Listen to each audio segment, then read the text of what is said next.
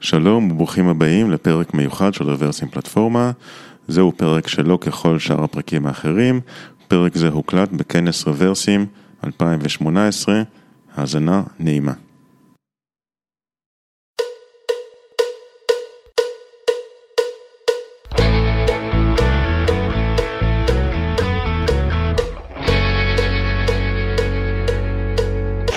שלום לכולם, אני ליטל, אני מפתחת כבר 15 שנה. 12 שנה אה, יצא לי לעבוד בג'אווה, ואז לפני שלוש שנים התחלתי לעבוד בחברה חדשה, ועשיתי תפקיד שהוא שונה ב-180 מעלות מכל מה שעשיתי עד אז. יצא לי לעשות הכל בתפקיד הזה. פיתחתי מובייל, iOS ואנדרואיד, צד שרת, ווב, עשיתי BI dev, marketing automation, אפילו הרצתי קמפיינים ביוטיוב. ומה שהתפקיד הזה לימד אותי, זה כמה כוח יש לנו כמפתחים. כשאנחנו שמים בצד את הדברים שאנחנו באים איתם ככה מהבית, ואנחנו מתמקדים בבעיה שיש מולנו, ואנחנו משתמשים בכל הטכנולוגיות שאנחנו מכירים, בכל הכלים שעומדים לרשותנו, בשביל להגיע לפתרון. אז אני כאן היום כדי להגיד לכם, עזבו אתכם מלהיות מומחים בג'אווה, אוקיי? זה פסה.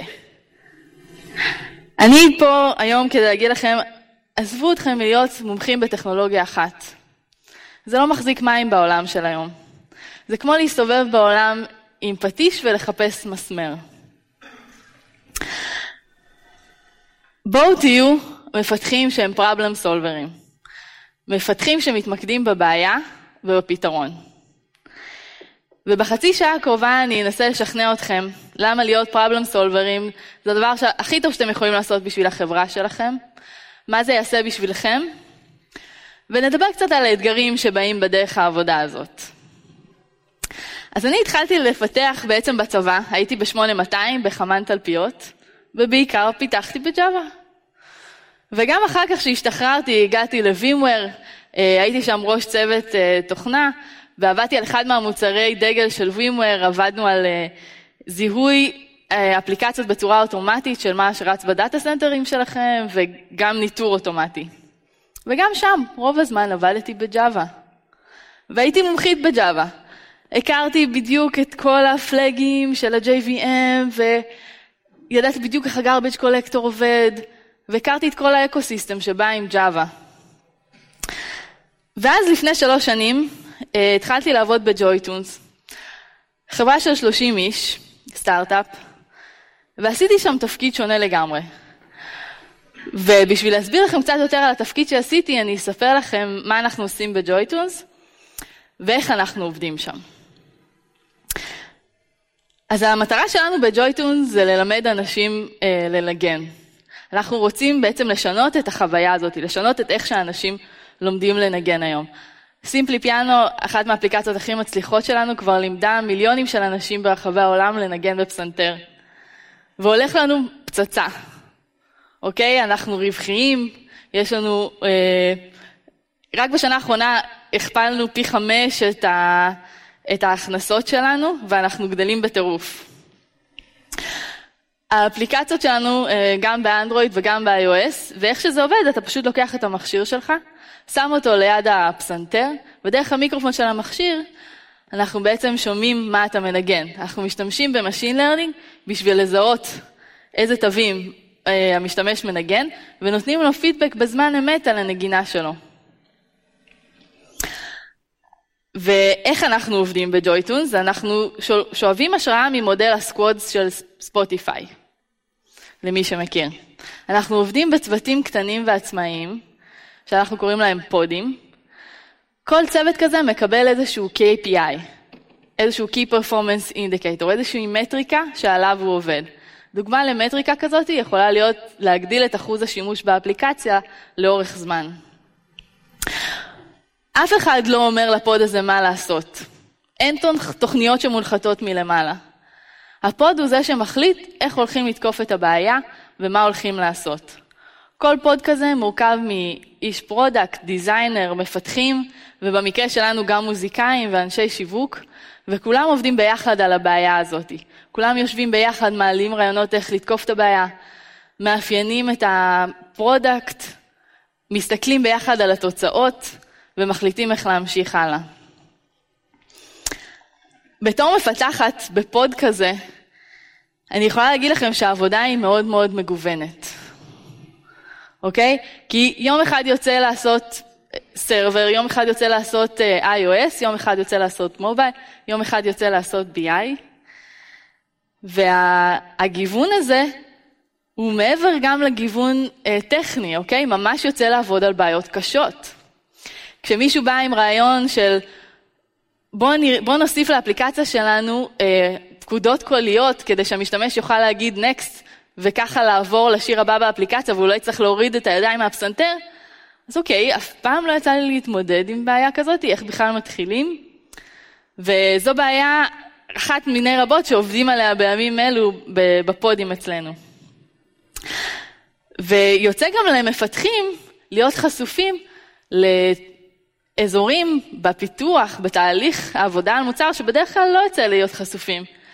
לשבת שם שעושים את ה brainstorm ומעלים רעיונות לפיצ'רים, לנתח את המידע. לי לי, לי אישית יצא גם להציע רעיונות שבסוף נכנסו למוצר והשפיעו על ה-revenue שלנו ועל השורה התחתונה.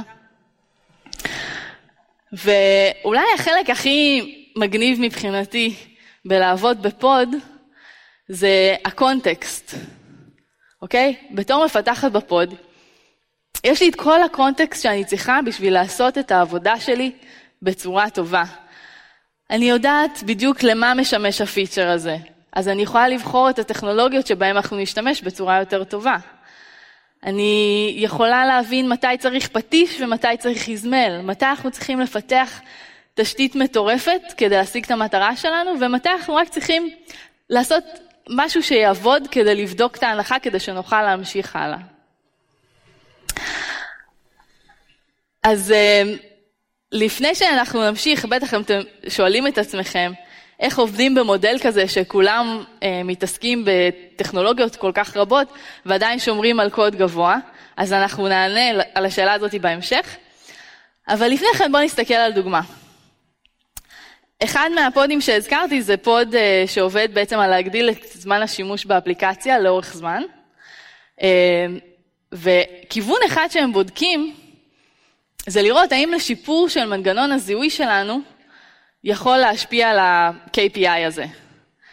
ומי שעובד ספציפית על הכיוון הזה זה ינקי, אחד מהמפתחים אה, בצוות שלנו.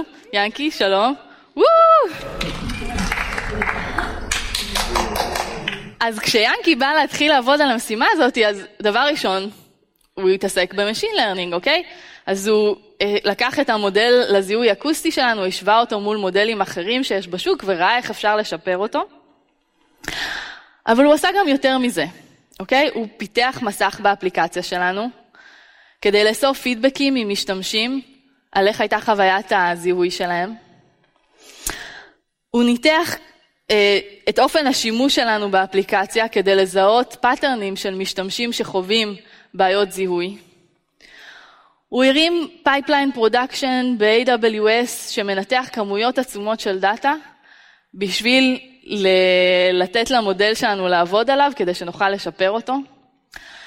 והוא אפילו שלח כבלים, כבלי MIDI ל users, כדי שאפשר יהיה לבדוק אם כאשר הזיהוי נעשה דרך כבל ולא דרך המנוע שלנו, האם זה משפיע על ה-bottom line, האם זה משפיע על השימוש באפליקציה ועל המטרה האמיתית שהיא להעלות את זמן השימוש באפליקציה.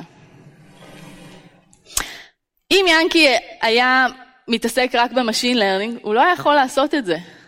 אם לא היה לו את ה context שבעצם המטרה שלו היא לא לשפר את הזיהוי per se, אלא לעבוד על זה, ש... לעבוד על ה-KPI של כל ה pod, שאנחנו רוצים בעצם שמשתמשים ישתמשו יותר באפליקציה שלנו לאורך זמן, הוא לא יכול לעשות את זה. וכמובן שיאנקי לא עבד על זה לבד, הוא עבד על זה עם, עם כל ה pod שלו, שעזר לו ותמך בו. אבל אה, זה שיאנקי הוא generalist, הוא היה יכול לעשות את הדברים האלה. ובעצם אצלנו ב JoyTunes כל המפתחים הם generalistים. ומה שזה אומר בעצם ג'נרליסט, זה מפתח שהוא מתמקד בבעיה ובפתרון. הוא problem solver. זה מפתח שיודע ללמוד טכנולוגיות חדשות ולהיכנס לקוד שהוא לא מכיר מהר. זה מפתח שיכול להכיר את דומיין הבעיה ולקבל החלטות לגבי איזה טכנולוגיה כדאי להשתמש מתי. באיזה כלי עדיף לו להשתמש. זה מפתחים שיש להם ראייה רחבה והתנסות בהמון סוגים של בעיות ופתרונות וטכנולוגיות. בצד השני של הסקאלה יש את ה specialist. זה מפתח שמתעסק ב stack יחיד של טכנולוגיה, אולי קצת יותר. ואני חושבת שרוב המפתחים היום רואים את עצמם ב bucket הזה. אוקיי, אם אני אבקש ממפתחת להציג את עצמה, היא תגיד, שלום, אני נועה, אני מפתחת אנדרואיד. אני מפתחת JavaScript, אני מפתחת אולי backend, אבל זה תמיד יהיה באיזושהי באיזשהו context של טכנולוגיה, של איזשהו stack. אנחנו היום בתור מפתחים מאוד מגבילים את עצמנו לפתרון מסוים, לטכנולוגיה אחת. ואם ככה יצא לכם לקרוא לאחרונה, בשנים האחרונות מדברים על זה הרבה, מה סט הסקילים שצריך להיות למפתח תוכנה, אז הרבה פעמים מדברים על ה-T-shaped model skills. למי ששומע מפתחים חסרי תרבות, אה, גל אוהב להזכיר את זה. מה שזה בעצם אומר, זה שמפתח צריך איזשהו ידע בסיסי, רחב, בהמון דומיינים, והתמקצעות, התמקדות בטכנולוגיה אחת. זה בעצם סט הסקילים שמתאר אה, מפתח שהוא ספיישליסט, שהוא מוכוון טכנולוגיה, שהוא ממוקד טכנולוגיה. ואם ננסה לחשוב מה סט הסקילים שצריך להיות למפתח שהוא ג'נרליסט, אז יהיה משהו כמו מין מסרק שבור כזה, אוקיי? גם לא צריך שיהיה איזשהו ידע רחב בהמון תחומים, והתמקצעות ברמה משתנה בכל מיני סוגים של טכנולוגיות, לאן שהבעיות שלו לוקחות אותו. ויותר מזה, מפתח שהוא ג'נרליסט, צריך תמיד, הוא רוצה, יש לו את התשוקה ואת הרצון ואת היכולת תמיד ללמוד טכנולוגיות חדשות. הוא תמיד ירצה להוסיף שיניים למסרק שלו. והיום בג'ויטונס, בהגדרה, כל המפתחים שלנו הם ג'נרליסטים, הם פרבלם סולברים. וזה לא אומר שכולם מתעסקים בכל הטכנולוגיות כל הזמן, אוקיי? לכל אחד מאיתנו יש את החוזקות שלו והנטיות הטבעיות שלו, לכל אחד יש את הקו הארוך הזה בטכנולוגיה אחרת, ואנחנו מאוד נשענים על המומחיות אחד של השני. גם לי, שאני בג'ויטונס כבר שלוש שנים, לא יצא לי להתעסק בכל הטכנולוגיות שעובדים עליהן בחברה שלנו, כי לא יצא לי לעבוד על כל הבעיות שעובדים עליהן בחברה שלנו, אבל זה בהחלט מקום שבו יוצא לעבוד על המון סוגים של, של טכנולוגיות ועל בעיות קשות. ואחד מהדברים שאני מאוד אוהבת בתור אה, ג'נרליסטית, זה ללמוד דברים חדשים. אז כשהייתי ספיישליסט, כמובן שגם למדתי דברים חדשים. במקצוע שלנו אתה לא יכול שיהיה משהו אחר, אוקיי? בשביל להישאר רלוונטי אתה חייב ללמוד דברים חדשים. אבל כשהייתי אה, ספיישליסטית בג'אווה, אז היה לי נורא חשוב להכיר את כל הפינות של השפה. נורא חשוב להבין איך דברים עובדים מאחורי הקלעים. בתור ג'נרליסטית, תמיד כשאני לומדת אה, משהו חדש, טכנולוגיה חדשה או יכולת חדשה, אני תמיד לומדת את זה בקונטקסט של בעיה. אני תמיד רוצה לגרום למשהו לקרות, להזיז משהו, לגרום לאיזה קסם לפעול. וברגע שאני מצליחה לעשות את זה, אז הרבה פעמים אני אעבור לדבר הבא. וכשאני בתור ג'נרליסטית אה, מחפשת את המשימה הבאה שאני הולכת לעבוד עליה, אז המשימות שאני הכי אוהבת, שאני הכי מתחברת עליהן, זה המשימות שאין לי מושג בכלל איך להתחיל איתן. שאני יודעת שאין לי שום דבר בסט כלים הנוכחי שלי שאומר לי איך לעשות את זה. כי אלה המשימות שאני יודעת שאני אלמד בהן הכי הרבה. והגיוון הזה בעבודה שיום אחד אתה עושה משהו אחד ויום אחד אתה עושה משהו אחר, זה יותר גיוון שהוא אה, לעניין, שזה גם משהו שהוא כיפי. אני חושבת שזה נותן אה, לי בתור מפתחת איזשהו עומק, כן? כי כשאני, יוצא לי לעבוד על כל מיני פרדיגמות תכנות, אז יש לי ראייה, ראייה יותר טובה על מה זה אומר בעצם. כשאני מפתחת אפליקציות גם באנדרואיד וגם ב-iOS, אני יכולה להשוות בין האקו-סיסטמים, בין הפרדיגמות השונות. והגיוון הזה גם בפות... פותח בפניי הרבה דלתות. אם יש איזושהי בעיה שמעניין אותי לעבוד עליה, אני יכולה. אם חשוב לי לעבוד על הפיצ'רים הכי חשובים בחברה שלי, אני יכולה. אין שום דבר שהוא סגור בפניי. ואם כשהייתי Java Developer, הייתי שואלת את עצמי, אוקיי, האם uh, מה שאני עושה עכשיו יהיה רלוונטי עוד חמש שנים? האם זה יהיה רלוונטי עוד עשר שנים? בתור מפתחת של פרבלם סולברית זה לא אישו. תמיד יחפשו מפתחים שהם פרבלם סולברים. ואני חושבת שהיום יותר מתמיד רואים יותר ויותר חברות שממש כותבים ב job description, אנחנו מחפשים full stackרים, אנחנו מחפשים generalistים, אה, אנחנו מחפשים אנשים שיכולים לקחת בעיה ולפתור אותה end-to-end. ולמה הם רוצים את זה בעצם? אוקיי? אם אני מסתכלת על, על חברה גדולה, שיש לה מחלקת DevOps ומחלקת Frontend ומחלקת Backend, אז החברה הגדולה יכולה לשלם את, ה, את המחיר בזמן שלוקח משימה ולהעביר אותה ידיים. המקרה הזה שצריך להכניס כל פעם ל context אנשים חדשים, זה עולה זמן. לעומת זאת, בסטארט-אפ אין, אין את הזמן הזה לבזבז. ה context switching הזה זה משהו שעולה כסף וזמן. ואם נסתכל על צוות שהם הם, מתכנתים שהם ממוקדי טכנולוגיה בסטארט-אפ, אז אולי החיסרון הכי גדול זה החוסר גמישות. אם יש לך צוות שיש בו שני מפתחי front-end, שני מפתחי back-end ואיש אחד שעושה mobile, אז בשביל לשמור על output מקסימלי, אתה צריך לדאוג לזה שהמשימות שיהיה לך משימות כל הזמן לכל האנשים האלה. ומה הסיכוי שהמשימות הכי חשובות שלך יתחלקו ככה? ועוד לאורך זמן? אפס. אז מה קורה בפועל? הולכים קצת יותר למטה בבקלוג, מחפשים את המשימה הבאה שהיא סרבר, ונותנים למפתחים.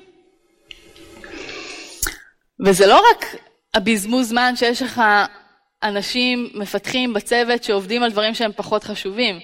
זה המנהלים שלהם שצריכים להכין להם את המשימות. זה הדיזיינר שצריך להכין assets, זה ה-DBA שצריך לארגן דברים ב database בשביל שהם יוכלו לעבוד. כל זה בזבוז זמן. אנחנו קוראים למקרה כזה feed the beast. זה בעצם אומר שאתה מייצר משימות רק בגלל שיש לך את הריסורסים. ולא בגלל שהם באמת הדברים הכי חשובים שאתה צריך לעבוד עליהם.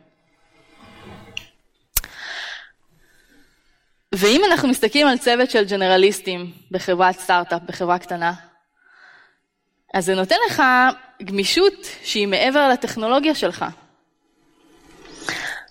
אם אתה לוקח את הצוות שלך שעד עכשיו פיתח iOS, ומבין שבעצם החלטת ביזנס הכי טובה לחברה עכשיו זה לעבור לפתח אפליקציית אנדרואיד, אז אתה יכול לעשות את זה.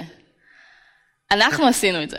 היה לנו צוות של מומחים ב-iOS, הבנו שהדבר הכי נכון עכשיו זה לפתח אנדרואיד, והגענו למצב שתוך כמה חודשים יצאה אפליקציה באיכות גבוהה מאוד, עם crash rate ברצפה, עם תשתיות של A-B testing,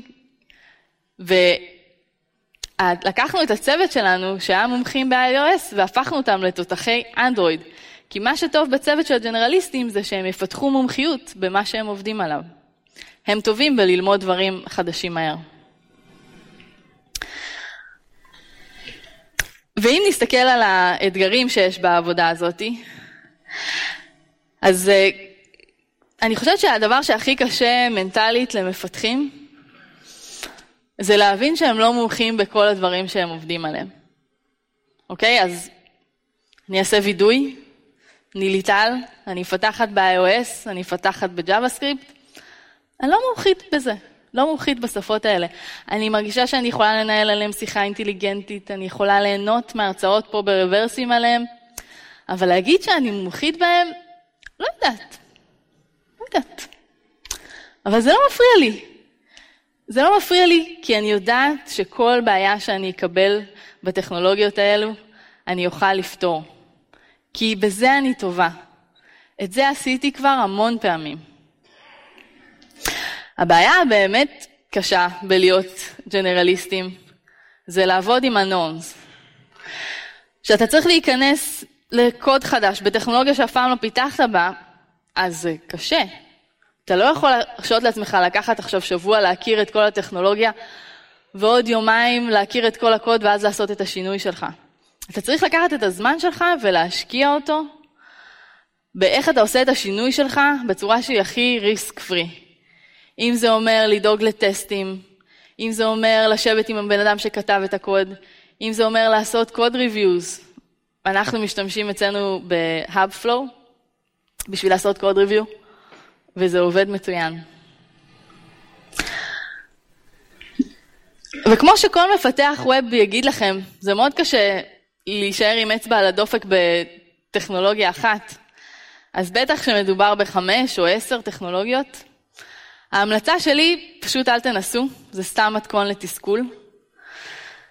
תירשמו לניוזלטר שהכי כיף לכם לקרוא, תלכו למיטאפ שאתם הכי מתחברים לאנשים שם, תשמעו את הפודקאסט שהכי זורם לכם. במיוחד במפרס של רוורסים, שזה אחלה סקירה טכנולוגית, אז אני מאוד ממליצה על הדרכים האלה. אבל אל תנסו להישאר עם אצבע על הדופק בכל המקומות, פשוט לא עובד. תדאגו שתהיה, שיהיה לכם בסיס טוב והדברים החשובים יצופו. אם נסתכל על החברה, אז כמו שהזכרתי מקודם, הרבה פעמים אנשים שואלים, אוקיי, אז איך שומרים על איכות קוד גבוהה כשאנשים מתעסקים בכל כך הרבה טכנולוגיות, שאין owner לצד שרת ואין owner ל mobile application? אז איך שאנחנו מתמודדים עם זה, זה בשני דרכים. אז דבר ראשון, חייב להיות איזשהו שינוי תרבותי שעושה shift בין ה-state of mind של עכשיו אין אף אחד שהוא ה owner של הקוד, לכולם הם האונרים של כל הקוד. ודבר שני, אולי זה יפתיע אתכם, אבל אנחנו גילינו, כשיש מפתחים שהם תותחים מוכשרים, שחשוב להם קוד באיכות גבוהה, אז זה לא משנה באיזה, קוד, באיזה שפה הם כותבים, באיזה טכנולוגיה. הם תמיד יכתבו קוד שהוא באיכות גבוהה, שהוא מיינטיינבל, שהוא מחולק נכון למחלקות, שהוא טסטבל, שקל להרחיב אותו. כי עקרונות הקלין קוד הם יוניברסל. אז גם אם אתה לא מכיר את כל הסינטקסים האיזוטריים של השפה שעכשיו אתה בדיוק מתעסק בה, זה לא משנה, אתה עדיין תוכל לכתוב קוד ברמה גבוהה. ולראיה, אנחנו מצליחים לשחרר אפליקציות יותר לפעמים מאחת בשבועיים, ולעשות, להריץ עשרות A-B טסטים, לשמור על crash rate ברצפה ולהשיג business goals שהם מאוד מאוד אגרסיביים. בעיה קשה זה גיוס, אוקיי? לטעמי עולם הגיוס נמצא היום איזה חמש צעדים אחורה ממה שהתעשייה שלנו באמת צריכה. ואנחנו מרגישים את זה בצורה מאוד ברורה כשעובדים עם חברות השמה לדוגמה. כי איך הולכת בערך השיחה? הם אומרים לנו, אנחנו אומרים, אנחנו מחפשים אנשים, אז הם אומרים לנו, אוקיי, מפתח ג'אווה, מפתח דוטנט, חמש שנות ניסיון, עשר, שלוש, כן, איך אפשר, נשלח לכם מפתחים. אבל השאלות האלה הן כל כך לא רלוונטיות לנו. אוקיי? לא משנה לי באיזה טכנולוגיה המפתח עובד עכשיו. אני לא פיתחתי מובייל לפני שהגעתי לג'ויטונס, וגם רוב האנשים אה, בחברה זה, זה ככה. אנחנו לא, לא יצאנו לפתח בכל הטכנולוגיות שאנחנו משתמשים בהן עכשיו. מה שכן אנחנו מחפשים זה אנשים שהם ג'נרליסטים, שהם רוצים ויכולים ללמוד טכנולוגיות חדשות מהר, שהם טובים בלהיכנס לקוד שהם לא מכירים. זה מפתחים שיכולים לקחת בעיה ולפתור אותה מקצה לקצה. זה מפתחים שאכפת להם מקוד קואליטי. ועם הדברים האלה הרבה יותר קשה לחברות השמה להתמודד. קשה יותר למצוא את הדברים האלה בקורות חיים של אנשים. אז מה שקורה בפועל, שמלא אנשים מגיעים אלינו לראיונות ופשוט לא עוברים. וגם תהליך הראיונות ותהליך onboarding לג'נרליסטים הוא לא טריוויאלי. כשאתה מתעסק בכל כך הרבה טכנולוגיות, זה ממש לא טריוויאלי. אני יכולה לעשות עכשיו הרצאה שלמה רק על הנושא הזה, אבל בגלל שאנחנו קצרים בזמן, אני אגיד רק שתי משפטים.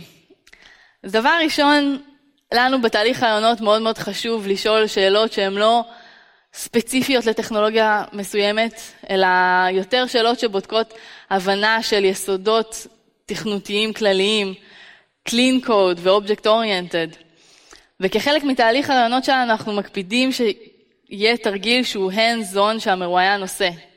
אוקיי? הם מקבלים ממש תרגיל, איזושהי בעיה שהם צריכים לפתור עם הלפטופ שלהם, עם האינטרנט, באיזה טכנולוגיה שהם רוצים, רק שיפתרו את הבעיה. ואחר כך נוכל לדבר למה הם בחרו את הטכנולוגיה הזאת, מה היתרונות, מה החסרונות. אז אם עניינתי אתכם והייתם רוצים להתחיל בלהיות ג'נרליסטים, אז אתם צריכים לשאול את עצמכם שני דברים קודם כל. דבר ראשון, אתם צריכים להיות סגורים ומומחים לפחות בסטייק טכנולוגי אחד. אתם צריכים להיות מומחים ב-clean code. אתם צריכים להיות מסוגלים לדלבר קוד באיכות גבוהה, מהר. אחרי זה אתם צריכים לשאול את עצמכם האם אתם מתחברים להלך רוח הזה, לגל החדש הזה של מפתחים שחברות מחפשים, לפרבלם סולברים, לאנשים שיכולים לקחת בעיה מקצה לקצה. אם כן, ועדיין לא עושים אצלכם שום דבר דומה לזה בחברה, אז הייתי מציעה לכם להתחיל בזה שתלמדו את הטכנולוגיה של הצוות ליד ותחפשו הזדמנויות. הזדמנות יכולה להיות שהצוות השני עמוס במשימות סופר סופר חשובות, אז תהיו שם כדי להתנדב לקחת את המשימה הממש ממש חשובה שפשוט אין להם capacity לקחת. הזדמנות יכולה להיות שאתם צריכים לפתח איזשהו פיצ'ר בצוות שלכם וצריכים איזה משהו קטן מהצוות ליד. אז תהיו שם כדי להתנדב לקחת את הפיצ'ר הזה end to end. כמובן בתיאום של הצוות אה, ליד, בסנכרון שלו עם קוד ריוויו, עם ליווי שלו, אבל תוכיחו כמה זמן אתם חוסכים בזה שאתם לוקחים את הפיצ'ר הזה end to end, כמה תיאומים חסכתם, כמה שיחות סנכרון שאפשר לוותר עליהם. אני יכולה להגיד לכם שהחברות היום בשוק משוועות למפתחים שהם פראבלם סולברים. רואים את זה יותר ויותר בקורות חיים, בג'וב דיסקריפשנים. ואם אתם מתחברים להלך רוח הזה, המאוד דינמי, שכל הזמן לוקח אתכם למקומות חדשים ומאפשר לכם לעבוד על בעיות שהן מורכבות, מעניינות, קשות, אני ממש ממליצה לכם לנסות. לי זה עשה שינוי משמעותי מאוד בקריירה. תודה רבה לכם. אני נשארת פה בהפסקה לשאלות. אם מישהו רוצה, אתם מוזמנים לבוא לדבר איתי. גם זה הטוויטר שלי והמייל, אז תרגישו חופשי לשלוח לי שאלות גם כאן. ואם אתם מתחברים למה שאנחנו עושים, לאיך שאנחנו עובדים, למוצרים שאנחנו עובדים עליהם, ולשינוי שאנחנו מנסים להשיג, אז אנחנו מחפשים מפתחים, ג'נרליסטים, product, BI אנליסט, אתם מוזמנים לשלוח לי קורות חיים. תודה. תודה.